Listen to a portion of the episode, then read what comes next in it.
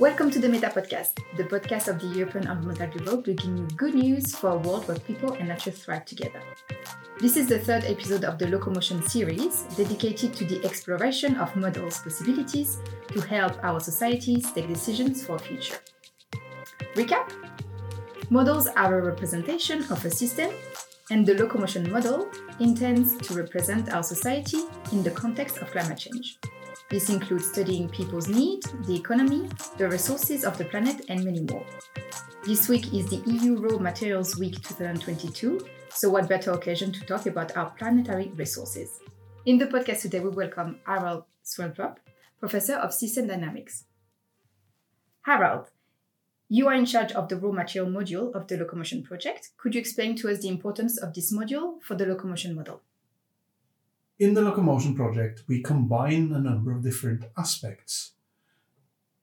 The important parts of the um, locomotion project is to look at the energy transition in Europe and on a larger scale in the world that we need to do now to go from very black fossil fuels to something less black, the greener the better. In order to do that, we've discovered that a lot of new technologies are going to be required to do this transition.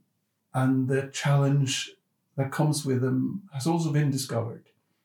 When we want to do that, this is new technology that uses a lot of exotic materials, metals with very strange names like lithium and neodymium or dysprosium or indium, and they come in quite limited amounts.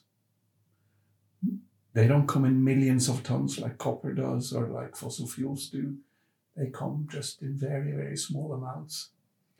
Which means if we're going to succeed in this, we can't just stick with our normal linear handling like we do now. It's old behavior comes from the old fossil world where we take things up, use them, and when we don't want them anymore, we throw them over the left shoulder and they disappear. We need to go towards what's called a circular economy.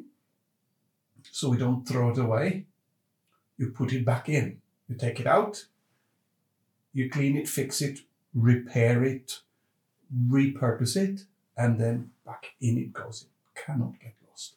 and this is what we're trying to put into the locomotion model as well. It's a complex task, it takes a lot of work to do it. We're not going to go all the way in this round. We're going to put the first parts in and see how we need to manage these resources in order to be able to do this energy transition.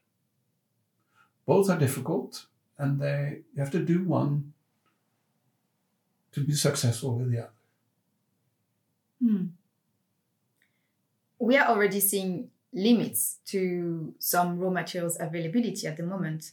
Uh, I'm thinking of a few months ago, it was almost impossible to get a, a new electric bike, this kind of thing. So we already see some limits, I believe. Um, so obviously, this is really small scale, but we can also imagine shortage in some bigger uh, needs, for example, the renewable energy development and, and the shift to renewables, as you said, requires a lot of resources. What can what can the model tell us about this future and about our consumption?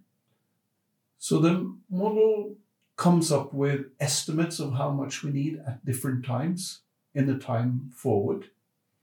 This transition doesn't happen fast. It will take between 20 and maybe 40 years to do it. And we need to know when these different demands come up. And we need to plan quite carefully, you know, householding with the materials so that we have the necessary amounts in time. And this is going to take a lot of work to do. It's also going to take a rethinking of traditional ways of arranging industry, traditional ways of arranging industrial policies, for a large parts of um, of what we call waste today isn't really waste. It's my raw material for next round. But then it can't be forbidden to move it around and, and recycle it. Now we have in parts we have le- le- legislation which is outdated that foresees that when you dump something waste, you're supposed to put it in a, in a barrel and, and throw it away. No, that's the wrong thinking. Then also in political circles, this need to change. Hmm. And okay, could we talk about a very um, uh, concrete example so that I think people understand so a bit better? Um, for example, transportation. So the model, uh, as it's set to, uh, today, is representing four different ways. Yes. With the transportation needs that we have today, we see that everyone wants to own a car. I mean, this is a bit changing, but there is still like this tendency of uh, having um, properties like cars, etc. It is very clear from the model that we can't go all electric cars. We can't just replace things that exist already. We also have to make a change in our society and in our thinking how Yes. we relate to these things, right? Yes, it's because it is not going to be that. Um, you know, now we will have electric cars. We'll just replace all fuel cars with electric cars, Mm. and everything will stay as as usual. No, that's not going to happen. We can't build that many cars with lithium batteries and the magnets that need special uh, metals and so. Maybe we can build something like a third of it which means we need to rethink how we use them. So this, there are actually three changes that come: the energy transition, then there needs to be a resource transition. So we need to use energy differently and produce it differently. We need to use resources differently.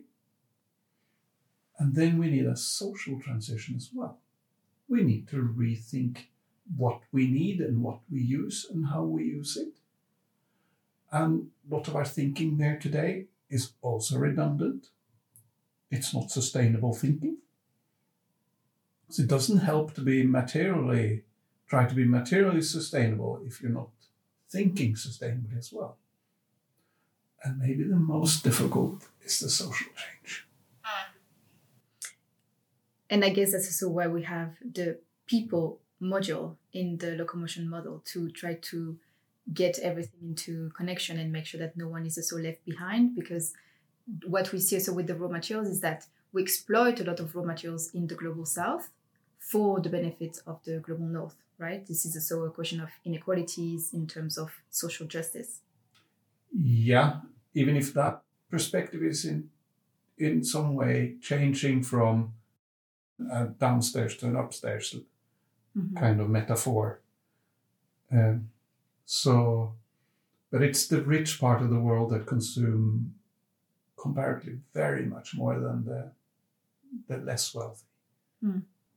But also, it's a different thinking in in terms of of how we use resources. What is success?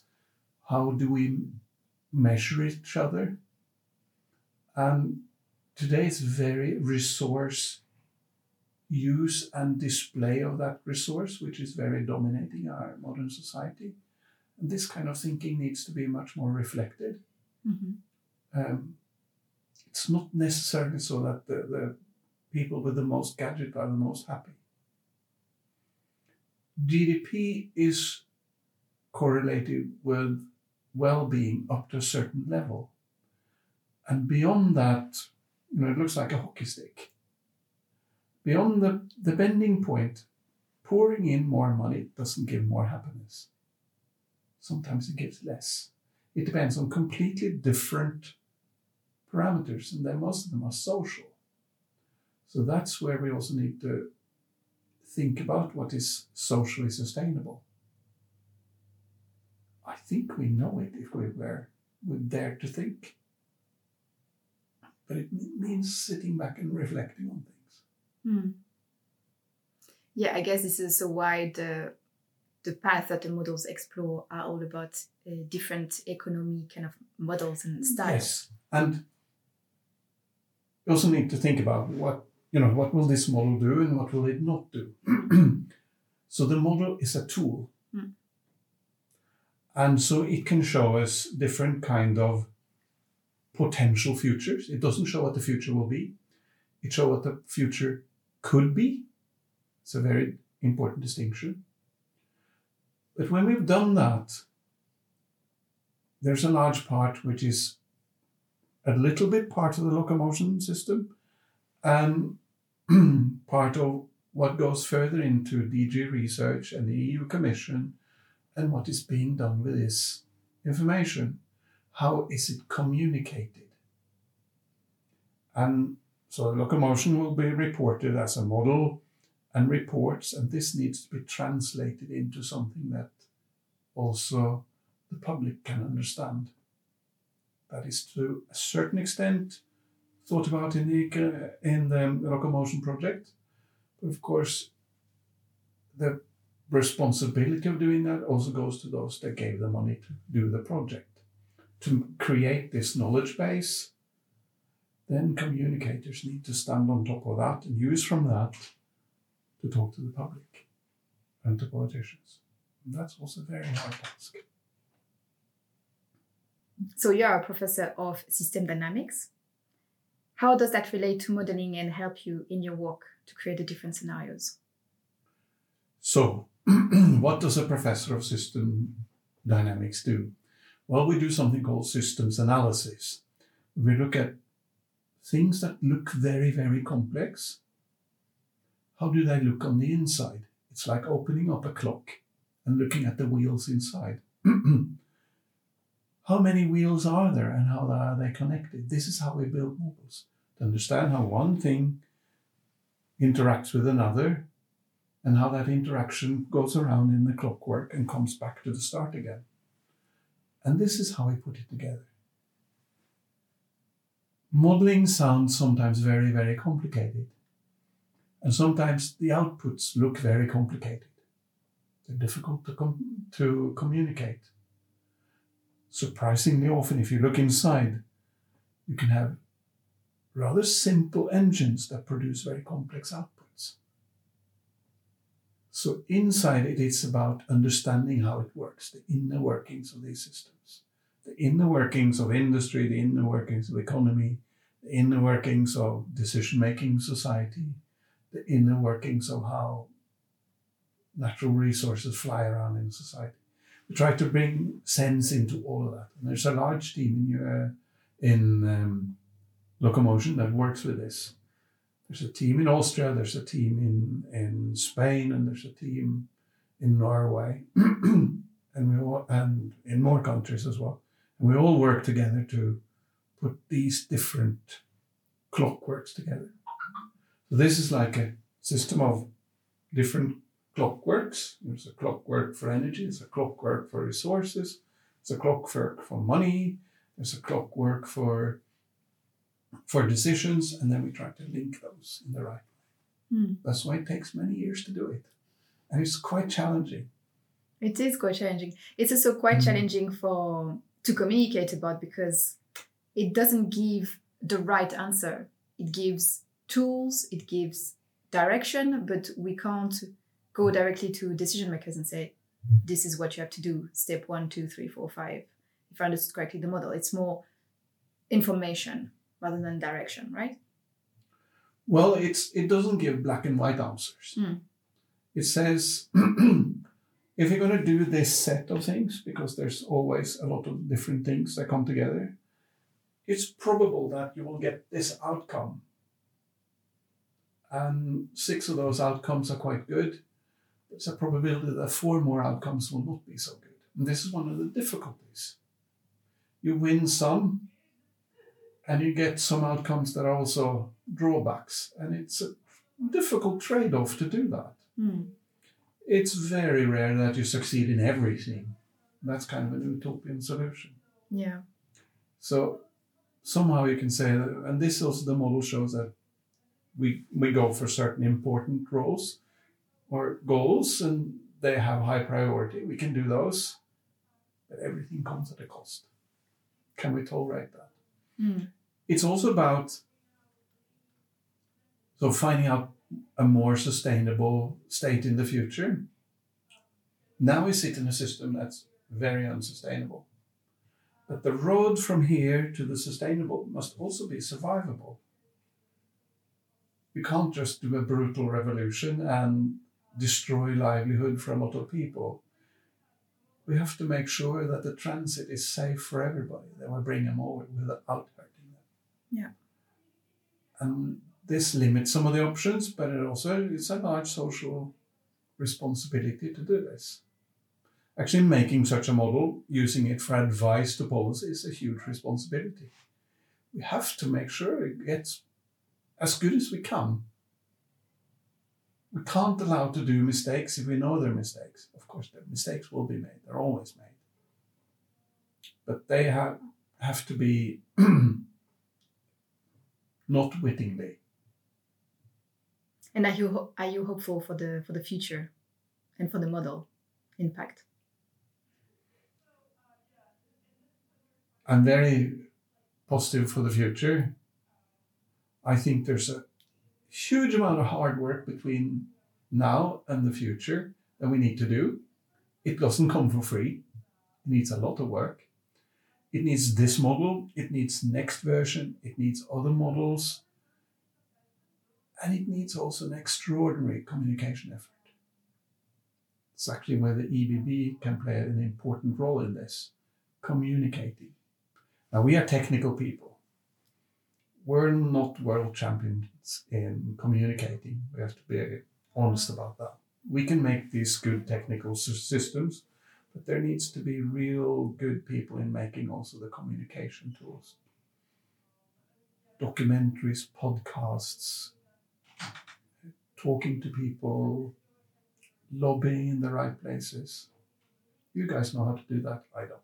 Mm. And who are you hoping to to reach with the locomotion uh, model? Who who are you hoping to convince or to yeah reach? Well, primarily this is done as EU research. Mm. So the primary target is the EU system.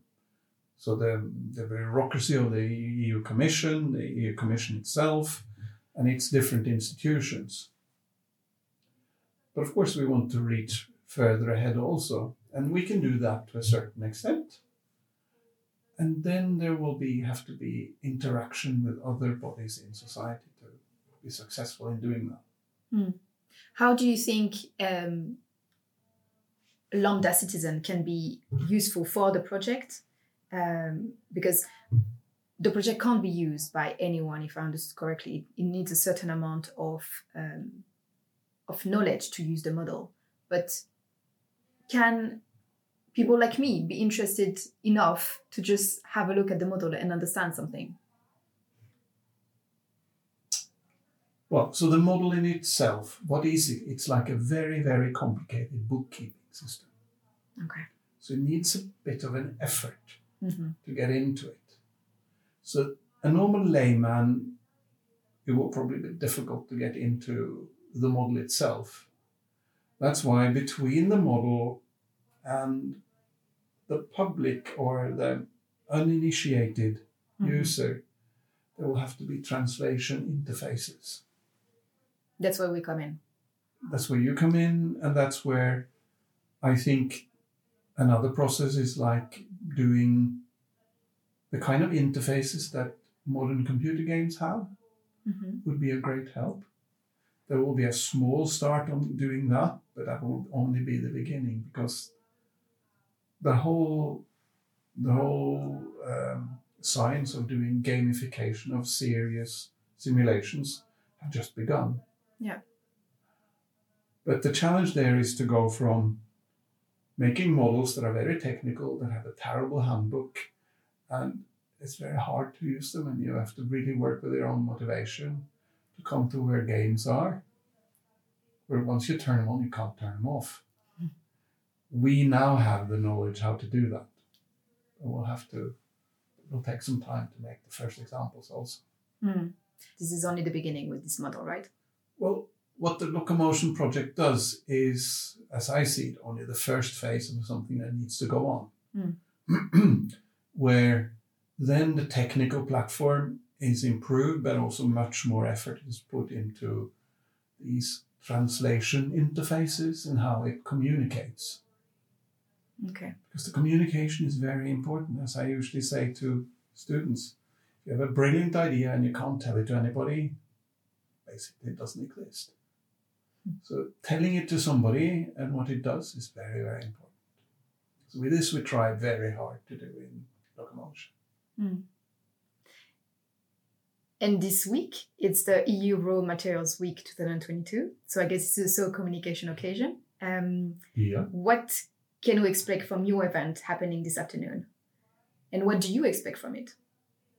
So there's an event this afternoon, and then I will talk about um, the importance of resources in this energy transition that needs to come, and how that relates also to the social, and that we need to think about that the whole picture, how it's going to be. And this is, of course, part of changing the minds, the minds of those that think now we'll get just a few new gadgets and it will fix everything and everything will just go on as usual. No, it, it won't. It needs more than that. It needs a very thorough rethinking of everything we do. I hope to get that message through. What's What's interesting Mhm. sometimes I feel um, so I'm a communication person, but uh, in my Mhm. family, uh, my, one of my cousin is uh, studying to be an engineer, an environmental engineer, Mhm. and at Christmas um, Mhm. talks, sometimes I hear stuff like, "Oh no, but you don't know about this technology because it's not really like mainstream. But actually, we have solutions to this, to do that, to do this." So it seems like there is a lot of um, solutions to a lot of problems that we have. For example, recycling lithium and these kind of things. Is it true? And and can we count as well on on this kind of like new technologies that are appearing and that will probably also help in the transition? I don't think that new technology will solve it at Mm. all unless we change the thinking. Okay.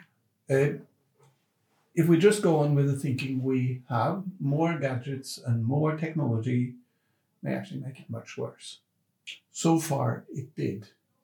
We did a lot of things that made things more efficient, saved material, we thought.